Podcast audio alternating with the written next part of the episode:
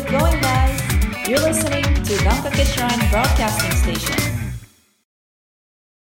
なんかこう音楽をやってる人ってその入ったらずっと何かしら音楽を続けてるってイメージがあったんですけど、まあ、そういう空白のタイミングがあってで、うんうんさっきのあれですね GarageBand との出会いでまた音楽とという形の流れですかね。そうですね。そううん。そこから、まあ、その時も、ポッドキャストを、まあ、始めるか、始めないか、まあ、始める直前ぐらいですね。そのうん、 GarageBand で音楽を作り始めて、で、まあ、自分でちょっと発信とかしてみたいな、みたいなところがあったりとかで、まあ、それまでポッドキャストずっと聞いてたっていうのもあったんですけど、うん。で、ポッドキャストで、に、えっ、と、2012年か。に、音亀っていう番組で、その発信を始めたり、みたいなところで、はい。まあ、曲を発信したり、まあ、ゲーム、ゲームが趣味だったんで、ゲームの話をしたりみたいな番組をやり始めたっていうのが、まあ、今やってる活動のほぼ全てのきっかけではありますね。うん。うんなるほど。すごいなんか、ポッドキャストがなければとか、それこそ GarageBand と出会わなければ、今がないって思うと、すごい感慨深いというか、お、本当に大きなターニングポイントだったんですね。そうですね。まあ結構、ポッドキャストに染まってしまっている 感は否めないですけどね。そうですね。それはまあ事実そうだとは思いますね。うんこうだって番組やられてますよね。あの、番組の数は結構やってますね。そうですね。えーまあ更新してない、更新してないというか、終わったわけじゃないですけど、あんまり更新頻度が高くない不定期なものが結構多いんで、そうですね。うん細かいものまで入れたら多分今8個ぐらいやってるんじゃないですか。すごい。8個。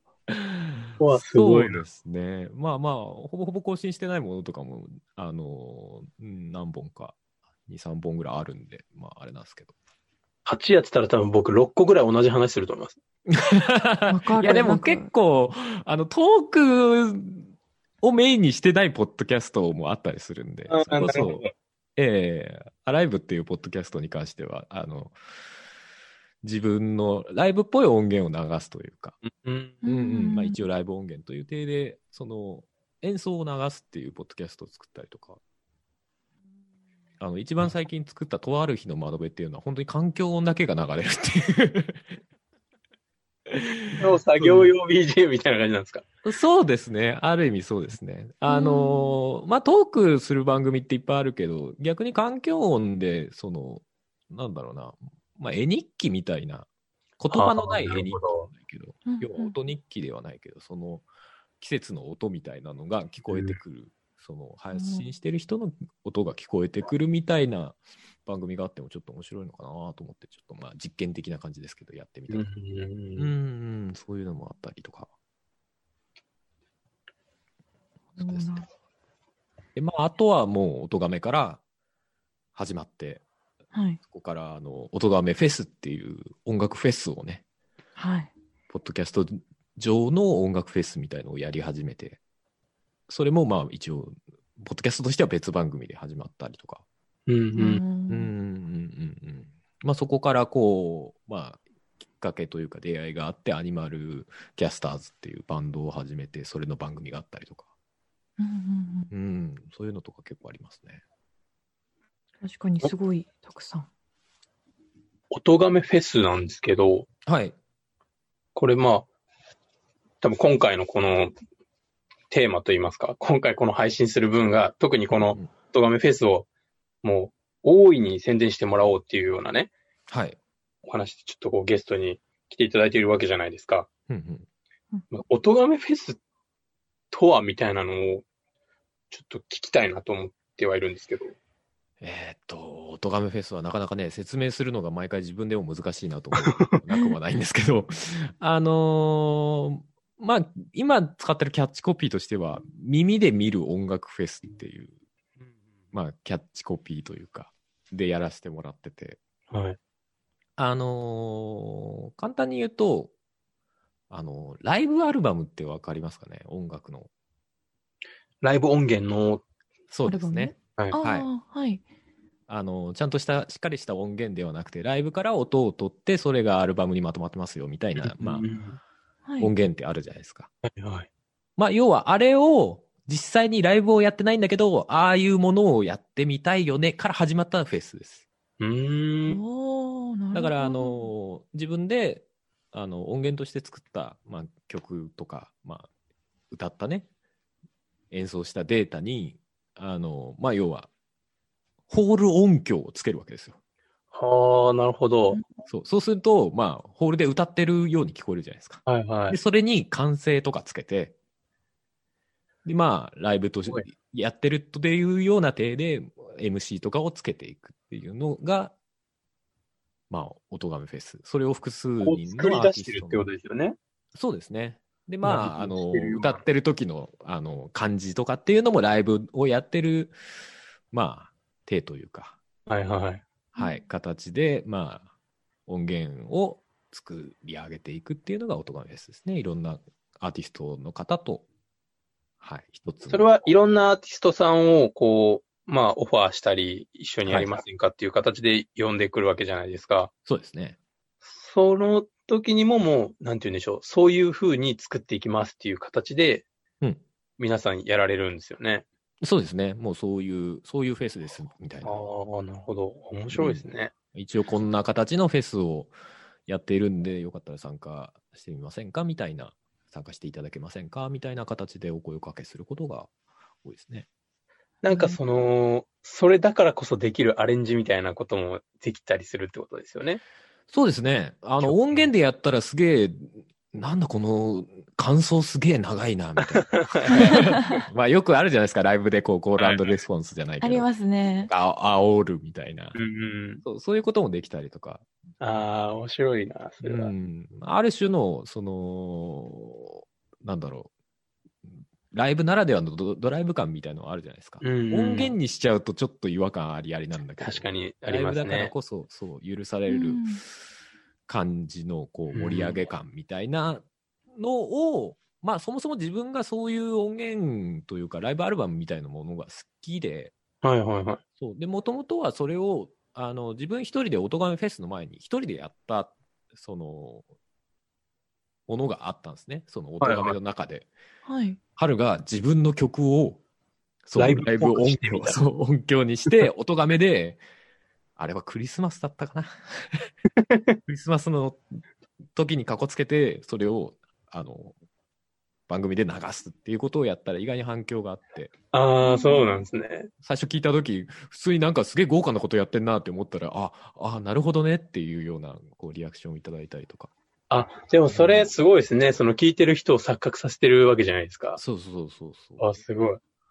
そういうのがあったりとかで。で、その中でまあ聞いた方の中で、じゃあもう複数人絡んでフェスにしてみたらどうみたいな話が。へえ。うんで、そこからこう、じゃあやってみますかみたいな、ちょっといろんな人の力を借りて始めたのが最初でしたね。やっぱり徐々にこう、賛同してくれる方っていうのは増えてくるわけじゃないですか。そうですね、面白いと思って、こう、まあ、声かけてくださる方とか、最初はなんか、なかなか、こう、出てくれる方がいないとかっていうのもあったりはしたんですか？そうですね。最初、最初に関しては実は音亀フェス1回目の時は、あの、当時、えっと、要は、ポッドキャストとかネットラジオのオンラインカタログのラジコマさんっていうサイトがあったんですね。はい。あの、要は、ポッドキャストとかネットラジオの番組を、こう、まあ、ある種リスト化して、CM をこう、自由に使っていいですよみたいな。その登録してある番組の CM を使っていいですよっていうサイトさんがあって、まあそこの、あの、まあ、運営されてる方と、ちょっとご縁があって、で、その人と、その方と一緒にこう、まあ、音楽フェスやってみましょうかという話になって、で、そこで、あの、まあ、その、ラジコマに登録されている番組の中で音楽をやってそうな人を見つけて、そこに声をかけてもいただくみたいな半分は自分のつながりで、半分はラジコマさんのつながりでみたいな。へえ。そういう感じで実は、あの、ゼロからスタートじゃなくて、ちょっとブーストをかけていただいたみたいなことはああります。なるほど、なるほどう。ん。なるほど。なんかあの、ちょっと話が本当初歩的なことになってしまうんですがいえ、いえい音亀フェスの名前の由来、まあ、音楽の音にあの、はい生き物の亀で音亀フェスとされてると思うんですが、はいこの由来というのって何なんですか？由来はですね、もともと始まった、その夫婦でやってる音亀っていう番組がはい。あるんですが、まあ、そこの音亀から取って音亀の、まあ、音楽フェスだから音亀フェスだよねってなったんですけども。そう。で、その元の番組の音亀っていうのは、あの、自分がお音楽を流したりとかっていう、自分の作った音楽を流したりとか、BGM に使ったりとかっていうことがあったんで、まあ音、音楽の音っていう要素を入れたかったんですね。うんはい。で、ガメっていうのは、ローマ字でガメって書くと、ゲームなんですね。はいはいはい。はいはい。そう。で、それをくっつけて、音とゲームで音ガメにしたんですよ。ええへえ。うん。そう。ど。まあ、開けてみれば今単純にあの自分の趣味を2つ並べたっていうような言葉ではあるんですけど、で、まあ、それを漢字にしたみたいなね。なんかそれ、いいっすね。そう、これ、これ思いついた。最初番組何、番組名何しようかなって考えて、音が、音がめいいじゃんみたいな。それいいっすね。うん。そう、そういうことがあって、まあ、それからずっと愛用してますね。だからまあ、音がめフェスっていう意味では、その、フェスとしての意味ではちょっと、まあ、ゲームの要素とかはあんまり関係はなくなってるんですけど、実際。まあ、でももう、音がめっていう、その自分がやってるものっていうものを表して、もう音がめっていうものを使ってますね、そのまま。うわ、すごい今、その音がめの画面とゲーム、うんめっちゃ脳汁出てますわ。本当ですかで でも正直最近はあの別番組でゲームの話をする番組を始めちゃったりとあ、か、はい。バンドはバンドでバあのバンドのねメンバーで話す番組とかあのうん始めちゃったんで、実は音と音もゲームの話も意外と少なくなってるっていう本 末転倒感みたいなの若干ありますけどね。まあ最近は本当に音亀は夫婦でこういろいろ喋るみたいな番組の色が強くなってますね。うんうんそうなんですね。わかりはいました。でまた引き続き、あの、私からやゆうたくんからご質問をしていきたいのですが、ここで、あの、一曲曲を聴いていただきたいと思いますので、はいあの、はるさんにちょっと曲紹介をお願いしたいと思います。はい。じゃあ、えー自分の曲を一曲かけていただこうと思います。えー、聴いていただくのは、春で扉です。どうぞ。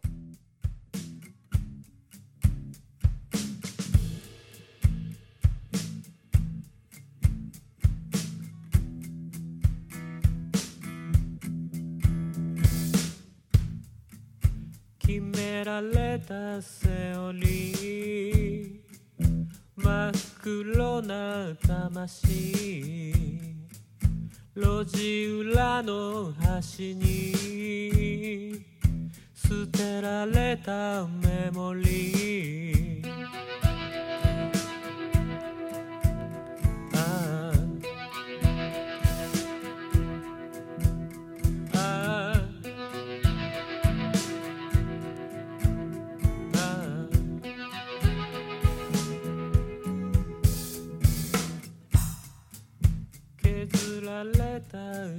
じ変わってく形